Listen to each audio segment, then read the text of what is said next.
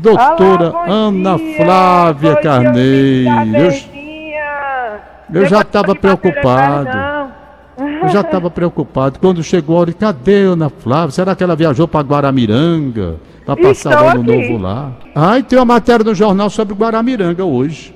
Pois tem é, aqui. as barreiras sanitárias, né? Tem, tem, tem, tem. Estamos aqui no penúltimo programa do ano, que amanhã tem ainda, e a senhora vai participar brilhantemente. Como é que a senhora faz uma avaliação desse ano que está terminando na área jurídica de sua atuação na área previdenciária? Houve alguma mudança de maior significação que trouxesse benefício ou malefício para os segurados? É, então, esse ano foi um ano de adaptação ainda à reforma da Previdência, né? A todas as mudanças que vieram com ela. Teve a pandemia, né, que foi outro desafio grande, porque as agências efetivamente fecharam, né? E aí ficou mais forte ainda a questão do serviço virtual, né, à distância. Então foi um ano difícil, foi um ano em que os segurados tiveram já estava, né, Tom? A gente já vinha comentando isso há tempos. A demora que o INSS estava apresentando em julgar os benefícios, benefícios demorando às vezes até mais de ano para ser apreciado. Continua ainda, por mais que é, o INSS tenha firmado um acordo com o Ministério Público, essa demora continua, né? Mas é, dentro dos próximos seis meses, em tese, é para estar sendo resolvida. Mas então foi um ano muito difícil, um ano que as agências fechadas, as pessoas não puderam passar por perícia médica para solicitar benefício por incapacidade. E aí o INSS se reinventou, né, com essa possibilidade de perícia médica remota, em que a, a, o segurado apresentava né, no site do INSS o atestado médico, e em, em sendo comprovada a incapacidade, era concedido o benefício de um salário mínimo, né?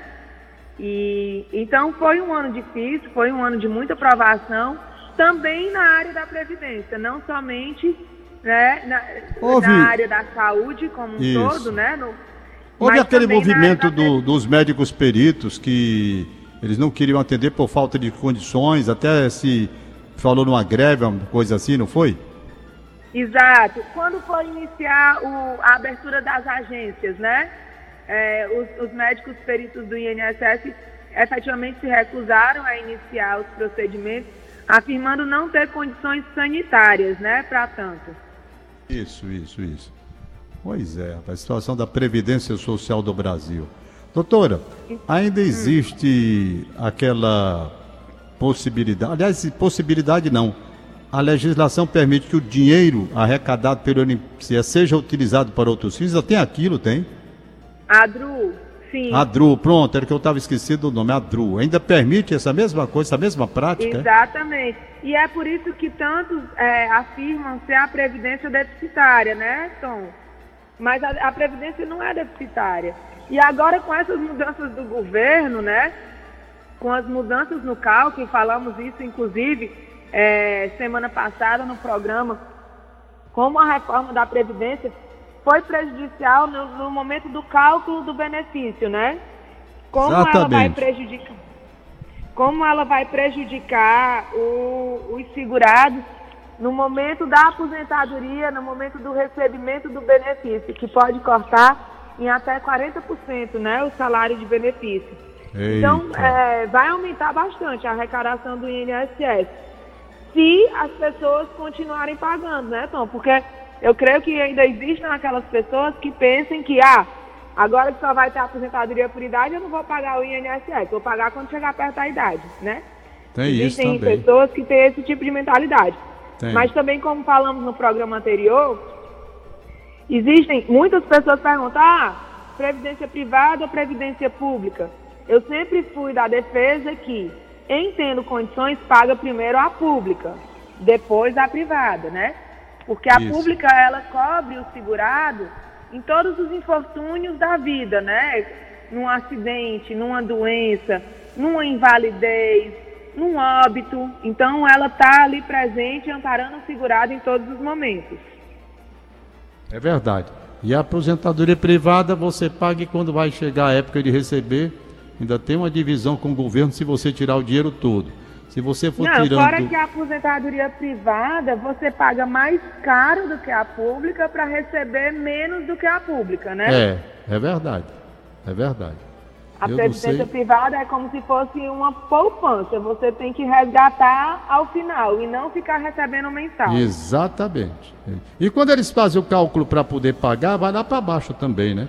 Eles calculam mais ou Baixa, menos o ano de vida da outro, pessoa. Ainda tem outro agravante, Tom. É, eu não sei, você já escutou e você também sofreu disso, que está aposentado há muito tempo. A previdência pública, ela, o, o salário-benefício, ele não é atualizado pelo mesmo índice do salário mínimo, né? Exatamente. Então, finda uma, vai chegar uma época que quem se aposentou muito cedo vai findar por receber um salário mínimo. É verdade, é um absurdo. Na previdência privada, não tem esse limite de salário mínimo. Então, pode acontecer da pessoa receber menos que o salário mínimo. desse. É, dependendo do que ela. Pelo menos a juntar, pública né? ainda garante o salário mínimo, né? Eu acho isso aqui para nós um absurdo tão grande. Se a pessoa pagou pelo teto, se esforçou para pagar mais, esforçou-se para contribuir mais, ela é ingratamente tratada com uma diferenciação no cálculo, porque todos os anos, se você viver 10 anos, 15 anos, 20 anos mais, todos os anos vai reduzindo. Todos os anos. Vai reduzindo. Vai reduzindo. Todos os anos vai comendo uma fatia Aí no do fim benefício. você pagou por cima e fica recebendo o mesmo salário mínimo que outras pessoas estão recebendo, muitas vezes de uma forma até fraudulenta, que muita gente engana, consegue, eu não sei como é que eles conseguem fazer, mas é isso mesmo. Doutora, perspectiva para 2021, tem alguma coisa de previdência mesmo com essas reformas ou apenas adaptações? Eu acho, Tom, que 2021, mais do que nunca, vai vir muito forte a questão do planejamento previdenciário, né? Da pessoa efetivamente se, eh, se planejar, eh, se precaver com relação ao futuro da previdência própria, né? Porque teve muitas mudanças, as mudanças não foram muito favoráveis para os segurados. Então, eu, eu venho batendo muito isso no programa, de quem estivesse perto da aposentadoria, que procure ajuda. É, pode ser através de um advogado de confiança, pode ser através da própria defensoria pública, sabe, Tom? Mas que não deixe procurar a ajuda de um especialista para contar o tempo, porque pode ser que a pessoa tenha o direito adquirido à aposentadoria com base nas regras, nas regras da, da Previdência pré-reforma, entendeu? Então, por mais que não tenha, é muito importante o cidadão saber que por mais que não tenha solicitado um benefício, se ele já tinha preenchido todos os requisitos antes da mudança da lei, ele pode solicitar que aquela regra seja aplicada. E é sempre bom estar atento ao que o INSS faz. Porque pode ser, Tom, que ele vá pedir aposentadoria hoje e mesmo que ele tenha as regras, preenchido as regras de outrora, seja concedido com base nas regras de hoje. E aí Doutor- pode pedir uma revisão e tudo. Doutora Ana Flávia, eh, a senhora não dá nenhuma luz para mim, agora eu vou me transformar em ouvinte do programa Show da Manhã, certo? Ligo para a Rádio Verdes Mares para participar do programa e gostaria de ouvir da doutora Ana Flávia Carneiro alguma luz, alguma esperança, no sentido de fazer com que haja possibilidades da desaposentação, eu que contribuo à Previdência Social há 22 anos depois da aposentadoria. Eu me aposentei aos 50 anos, eu estou contribuindo com a Previdência Social direto. Já tenho 72, tenho mais de 20 anos de contribuição. Já podia conseguir 15. outra aposentadoria, Outra né, aposenta- Tom? Podia Esse solicitar dinheiro- aposentadoria por idade. Isso. Quer dizer que eu não tenho condição nunca de receber uma justiça desse país entendendo, poxa, esse cara contribuiu. Esse dinheiro, se eu tivesse colocado numa poupança, eu tinha outra aposentadoria privada. E o pior é que você contribuiu durante esse tempo todinho e só viu seu benefício diminuir de valor. Todos os anos. Ainda tem essa contrapartida, né? Eu, sabe- eu saí no benefício pelo teto. Eu pagava pelo teto, porque eu trabalhava em três empresas, inclusive, só para a senhora ter uma ideia, não dava para recolher todas as empresas que ultrapassavam o limite de recolhimento. Entendeu? Exato. Só podia recolher de duas empresas, a outra não recolhia. Por quê? Porque nos, nas duas empresas já recolhi o valor máximo de contribuição. Me aposentei. E agora vai caindo, caindo todos os anos, e eu vendo, meu Deus, se eu viver mais 10 anos, que eu acho difícil, tá entendeu? Eu que 70... conversa tirar essa boca pra lá, Tom. É porque o povo não está morrendo com 81, 82, não é não? O pessoal está morrendo nessa fase. o povo está vivendo muito, está tá, tá vivendo até 90, 100. E é. Me, é me mandaram uma. A senhora agora falou uma coisa, já que hoje nós estamos em amenidades. Me mandaram a fotografia da Rainha Elizabeth, da Inglaterra, mostrando o que ela anos? passou. Né? Enfrentando tudo. Mulher viu o mundo, viu a Segunda Guerra Mundial, a Primeira, viu a morte de Papa, de todo mundo, e ela firme e forte lá. Firme e, e ela, forte. E ela com a máscarazinha bem direitinha, disse, eu não pego essa doença, essa doença não vem para mim não. Ela é danada, né? Ela é danada. Deus abençoe. Pois, doutora, quer dizer que não tem nenhuma perspectiva para nós, né? Com relação à aposentação, então, eu ainda tinha esperança de que tratassem desse assunto na época da reforma da Previdência, né? Mas Diga uma coisa. se for para esperar por julgamento, não, porque já foi decidido, né? Não, eu sei, eu estou dizendo assim, a, aquele instrumento, o expediente que a senhora citou, estou esquecido aqui. Ah, da, de quem está recebendo a aposentadoria especial. Especial. Pronto. É. A minha, a tá... minha na época, na época, a minha foi era especial. especial. Porque é, foi com pronto. 30 anos. Certo? É, mas especial é 25 anos. Exatamente. A do seu pai proporcional. A minha, não, tinha que ter 30 anos, não era? Ah. 30 anos de trabalho, não é verdade? Existe a especial, que é para quem trabalha com insalubridade. E eu tenho quase certeza que eu já vi a carta do senhor e o senhor se aposentou com especial. Então, o que é que diz o julgado novo do STF, tema 709? Ah. Que quem trabalha com a aposentadoria especial, ou quem recebe a aposentadoria especial, não pode continuar trabalhando em atividade insalubre. Ah. Tá? Então, por exemplo, o senhor que se aposentou com especial por conta do ruído, né? Do rádio. Eu não me lembro mais do que foi, não. Digamos que tenha sido por conta Digamos. do ruído né? Ou por conta, na época o senhor também trabalhava com jornal, não trabalhava? Trabalhava já. Pois é. Então, digamos que tenha sido por conta disso.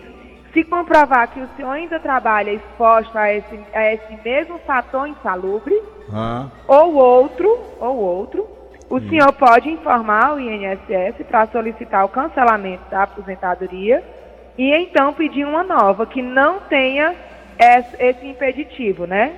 Mas aí será que não vai dar um valor menor do que a gente ganha, não? Do jeito que esses caras reduzem tudo? Mas aí tem que fazer o cálculo. Tem que fazer o cálculo. Não é para dar menor, porque o senhor tem quantos anos de contribuição? 40 eu tenho, anos? Deu mais? 50. É, 20 tenho... anos depois da aposentadoria, é. 30 anos da aposentadoria, é, 50, é, 50 anos de contribuição. Anos. Pois é. é, 50 anos de contribuição já passa de 100%. Pois não é, rapaz, que doidice. Esse país. Doutora, o, o Vitor Randolph, meu filho, ele esteve, ele esteve na Suécia, na Suécia, e fez um levantamento sobre a questão das aposentadorias de lá. Claro que é difícil se comparar um país como a Suécia com o Brasil, mas o que mais ficou impressionado, ele ficou mais ficou impressionado, é, não é nem com o valor da aposentadoria não. Ele ficou impressionado com o apoio que é dado aos aposentados em todos os sentidos. Eles são tratados como assim um exemplo para o, para o povo do país, sabe? São tratados com muita distinção, com muito carinho. É uma coisa assim impressionante como eles tratam os aposentados, como se aquela pessoa aposentada fosse assim um exemplo para os mais jovens. Porque Aqui eles fizeram uma... o país chegar até ali, né, Tom? Foi com o trabalho deles, né? Pois é, exatamente. Então eles têm é um tudo, reconhecimento. Tudo. Eles têm privilégios, eles têm reconhecimento, eles são tratados. Inclusive o Randolph me disse que nas praças mesmo, quando os aposentados chegam, a distinção dos jovens para com aquelas pessoas é uma distinção de respeito mesmo, sabe? Um tratamento de muito respeito.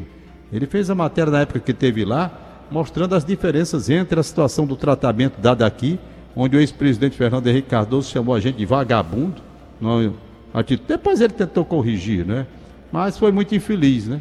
Até porque a aposentadoria dele é bem gordinha. Graças a Deus, tudo bem, tá lá. A aposentadoria. Sabe outra, outra coisa que eu vi na minha última viagem. Última não, penúltima. É que a gente foi para a Suíça, Tom, e eu vi é, batendo muita informação. Aqui não tem isso de proteção ao idoso, né? Isso. E lá, é, e, e a gente vê isso acontecendo muito aqui e acha uma coisa normal. Não é normal, mas é coisa corriqueira. E lá, isso, eles, eles efetivamente têm um disque denúncia para idoso e tudo. Aquela questão dos jovens da família ficar sugando o dinheiro do idoso, isso, sabe? Isso, isso, isso. Eles, eles, eles fazem uma campanha pesada lá para tentar conscientizar o idoso que o dinheiro é dele, que eles não precisam, porque acontece a mesma coisa que acontece aqui. Né? A é, gente é vê no interior, no é interior Tom, uma, a aposentadoria de, de um velhinho que passou anos trabalhando para conseguir ser sugada por netos, às vezes para comprar ah, unidades, né? Para comprar acontece. um celular, para comprar uma moto, é. né? Acontece demais mesmo, acontece. Eu nunca esqueci, o secretário de turismo era o Bismarck Maia. Ele foi dar uma entrevista aí na Rádio Verdes Mares, e eu fiquei muito atento à entrevista quando ele disse que o setor de turismo do estado do Ceará estava indo bem na época, aquele negócio todo, principalmente com o fluxo de gente vinda dos Estados Unidos, aposentados, aposentados, que eles aproveitam a oportunidade para o lazer fazendo turismo. E eu pensei, o aposentado de lá tem condições de sair para fazer turismo, viajar, vir para cá, ir para o Rio de Janeiro, etc e tal. O aposentado daqui do Brasil, é como você está dizendo, não dá nem para viver, né? É, é, raríssimas é exceções se tiver uma conexão com uma, uma gorda aposentadoria privada para quem tem dinheiro, porque quem não tem também não pode, não pode pagar uma aposentadoria privada com altos valores.